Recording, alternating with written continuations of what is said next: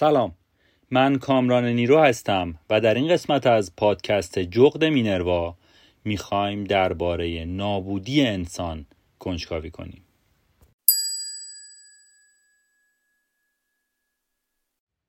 قبلا در اپیزود چهار و پنج فصل اول پادکست جغد مینروا خلاصه کتاب زمین نامسکون رو با هم بررسی کردیم.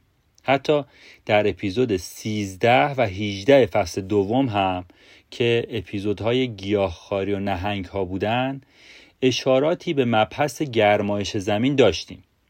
ولی در این اپیزود می‌خوایم از زاویه دیگه و جالبتری به مبحث گرمایش زمین و انقراض بشر نگاه کنیم و در موردش صحبت کنیم به خاطر اینکه مسئله بسیار مهم و جالبیه. داستان ما از جایی شروع میشه که ما باید بدونیم در ده سال اخیر رکورد سالهای گرم شدن کره زمین شکسته شده ماهای امسال گرمترین ماهای ثبت شده کره زمین در 140 سال گذشته بودند. خورشید منبع اصلی گرما برای کره زمین محسوب میشه و حیات بر روی زمین به واسطه گرما و نور خورشیده. وقتی خورشید به زمین میتابه بخش زیادی از اشعه های پر انرژی خورشید توسط سطوح یخی قطب شمال و جنوب و همچنین ابرها بازتاب پیدا می‌کنن و به فضا برگردونده میشن. بقیهش هم توسط خشکی ها و آبها جذب میشن و باز هم به صورت گرما تابونده میشن به سمت اتمسفر زمین. بخشی از این گرما می‌تونه از زمین خارج بشه و به فضا بره. ولی بخش دیگهش به خاطر اثر گلخانه ای در زمین باقی میمونه. حتما اسم این اثر رو یعنی اثر گلخانه ای رو تا حالا زیاد شنیدید. حالا اثر گلخانه ای اصلا چی هست؟ اگر تا به حال به گلخونه رفته باشید دیدید که داخل گلخونه خیلی گرمتر از بیرونشه. حتی تو زمستون. در واقع گلخونه ها به صورتی ساخته میشن که با تابش نور خورشید گرم بشن. چون معمولا گلخونه ها سقفای شیشه ای دارن که اجازه میده نور آفتاب وارد گلخونه بشه. این نور توسط خاک و گیاهان داخل گلخونه دوباره برگردونده میشه. اما موجهای تابشی برگشتی دیگه قدرت عبور از شیشه رو ندارن. این اتفاق مدام تکرار میشه و گلخونه رو گرم می‌کنه. هوای موجود برای کره زمین دقیقا مثل همون شیشه های گلخونه عمل می‌کنه و مثل پتویی که دور زمین کشیده شده باشه باعث میشه که بخشی از گرمای خورشید در زمین باقی بمونه و به صورت طبیعی گرم بشه.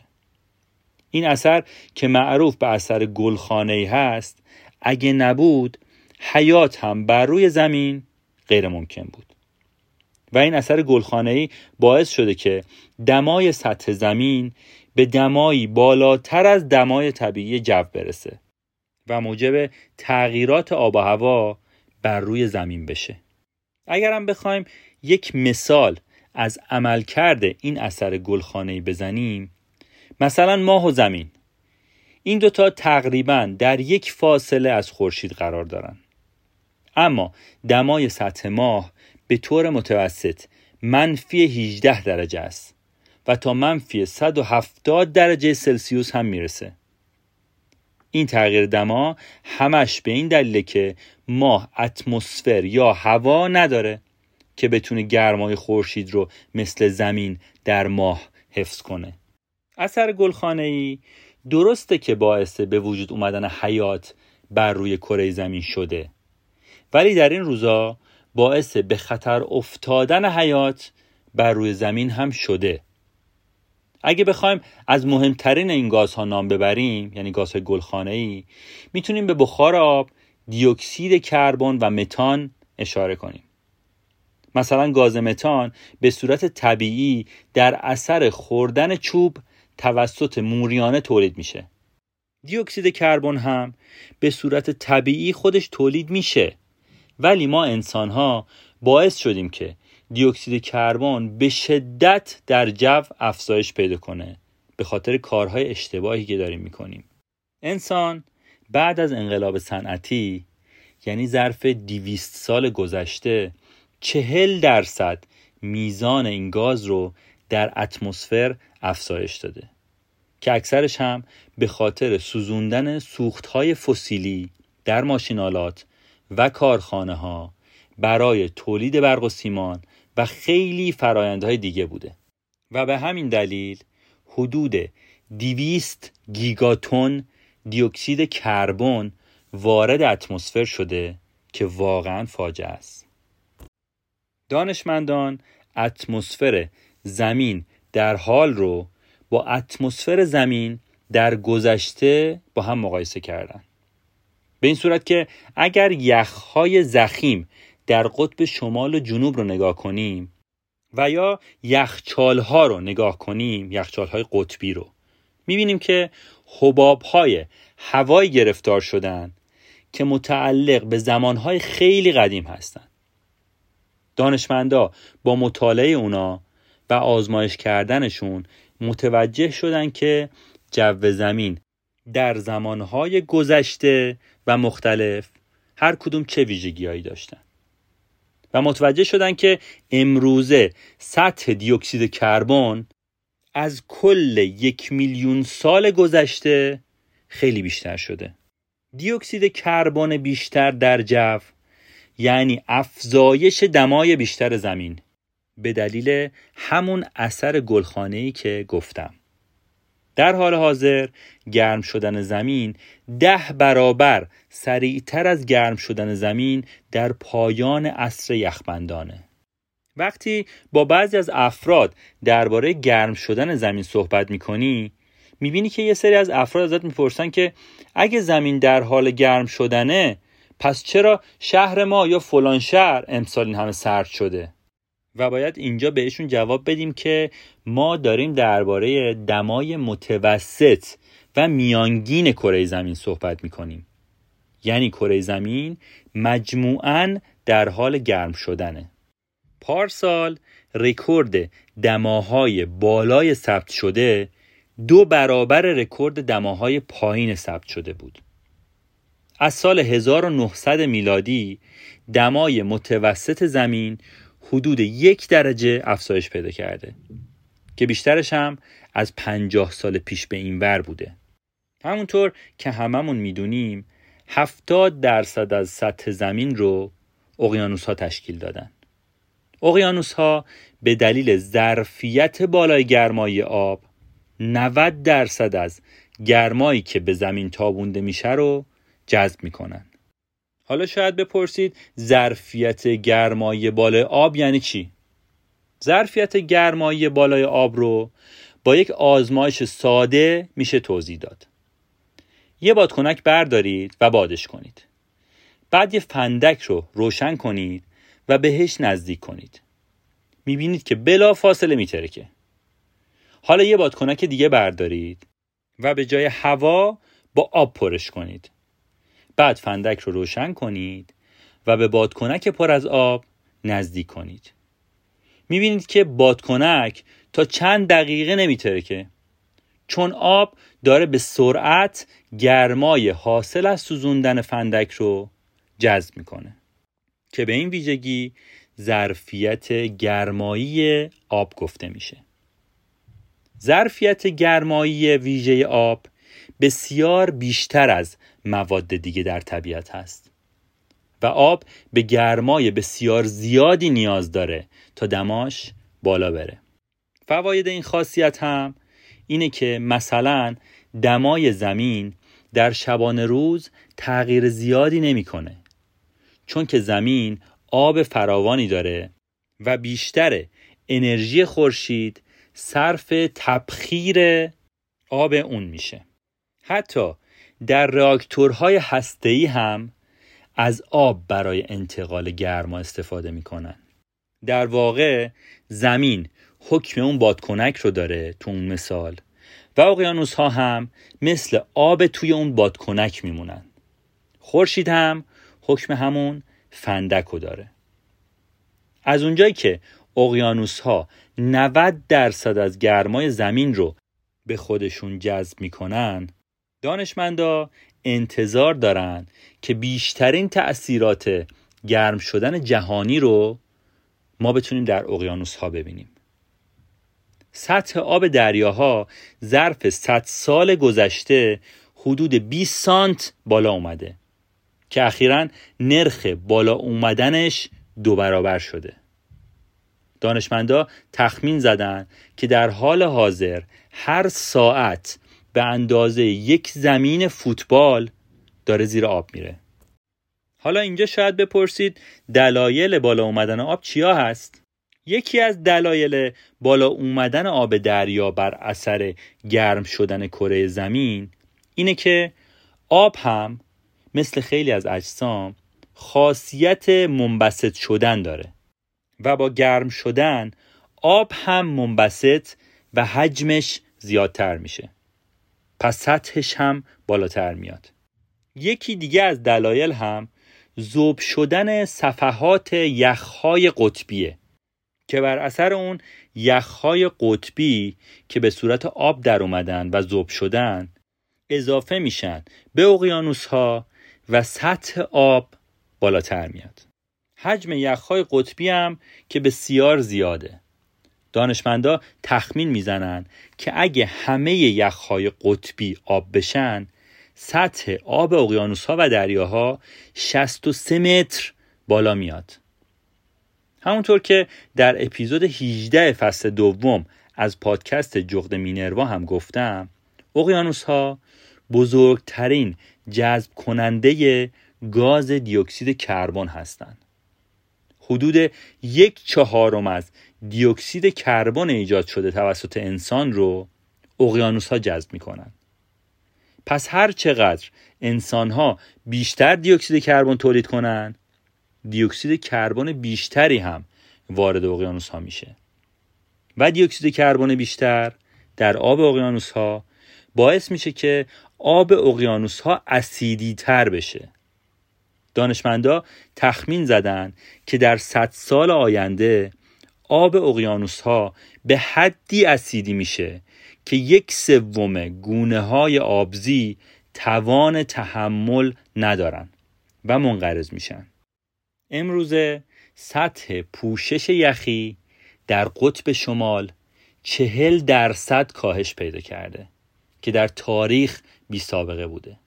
و این مسئله باعث گرمتر شدن زمین میشه.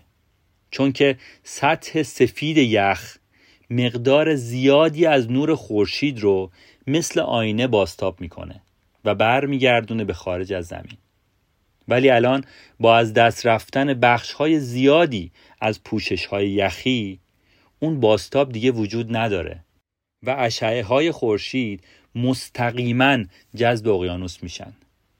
پس گرم شدن زمین باعث تشدید و گرمتر شدن زمین به مرور میشه.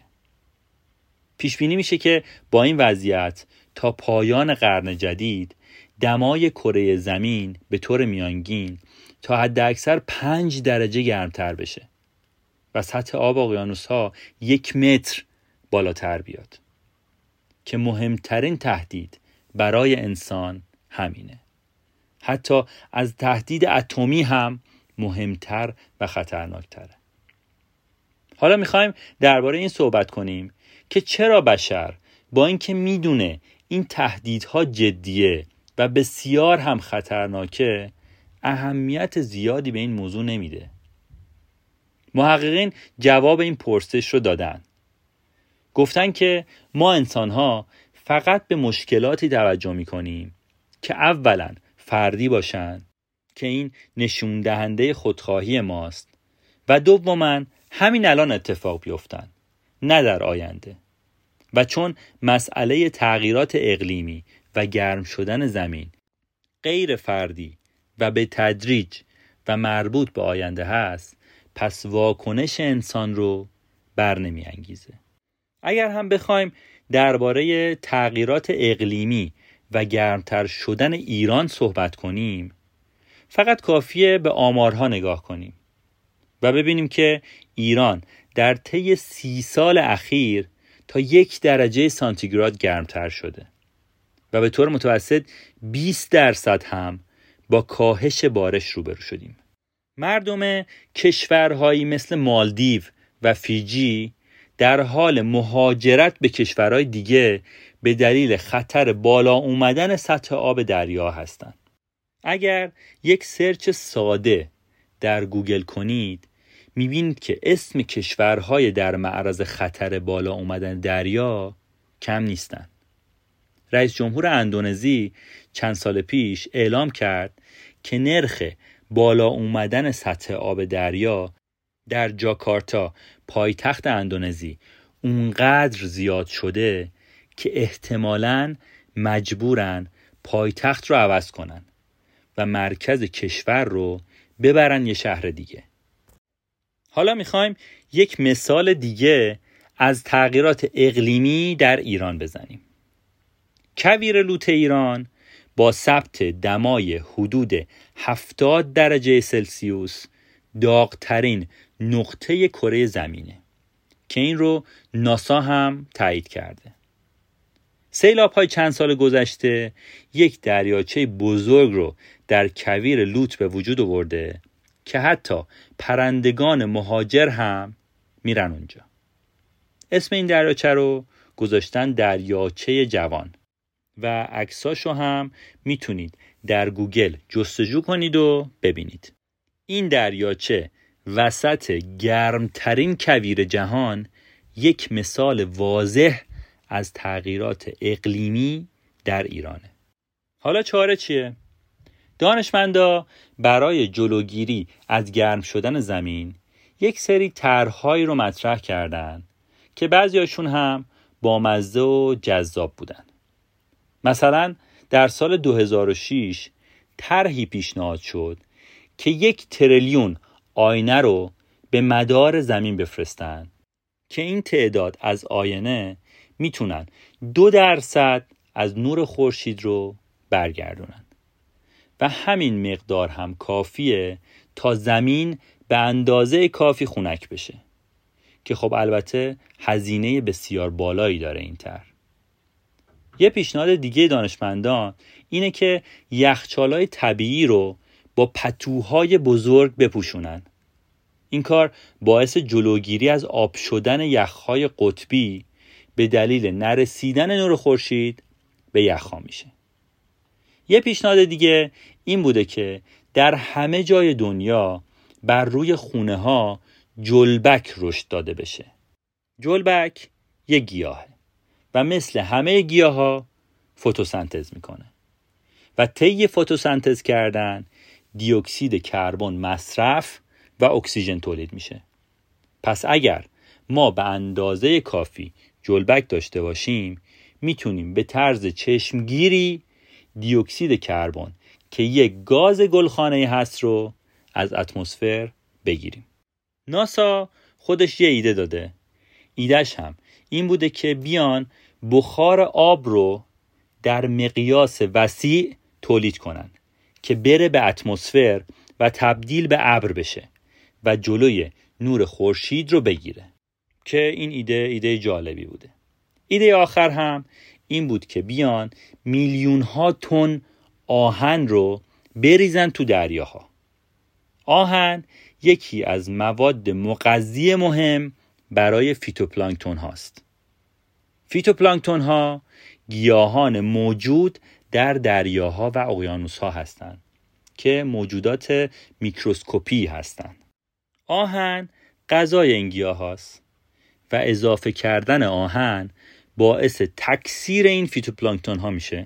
و دیگه واضحه تعداد بیشتر فیتوپلانکتون ها یعنی فتوسنتز بیشتر و مصرف دیوکسید کربن بیشتر. ولی خب مهمتر و کاربردی تر از همه این ایده ها و پیشنهادهای دانشمندا اینه که همه ما آدم ها عاقبت اندیش باشیم.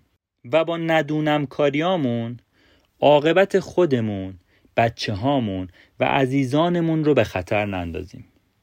مثلا استفاده کمتر از ماشین تکسرنشین و استفاده از وسایل نقلیه عمومی و در کل مصرف کمتر سوختای فسیلی باعث میشه که هر کدوم از ما قدم کوچیکی در جلوگیری از نابودی نسل بشر و کره زمین برداریم.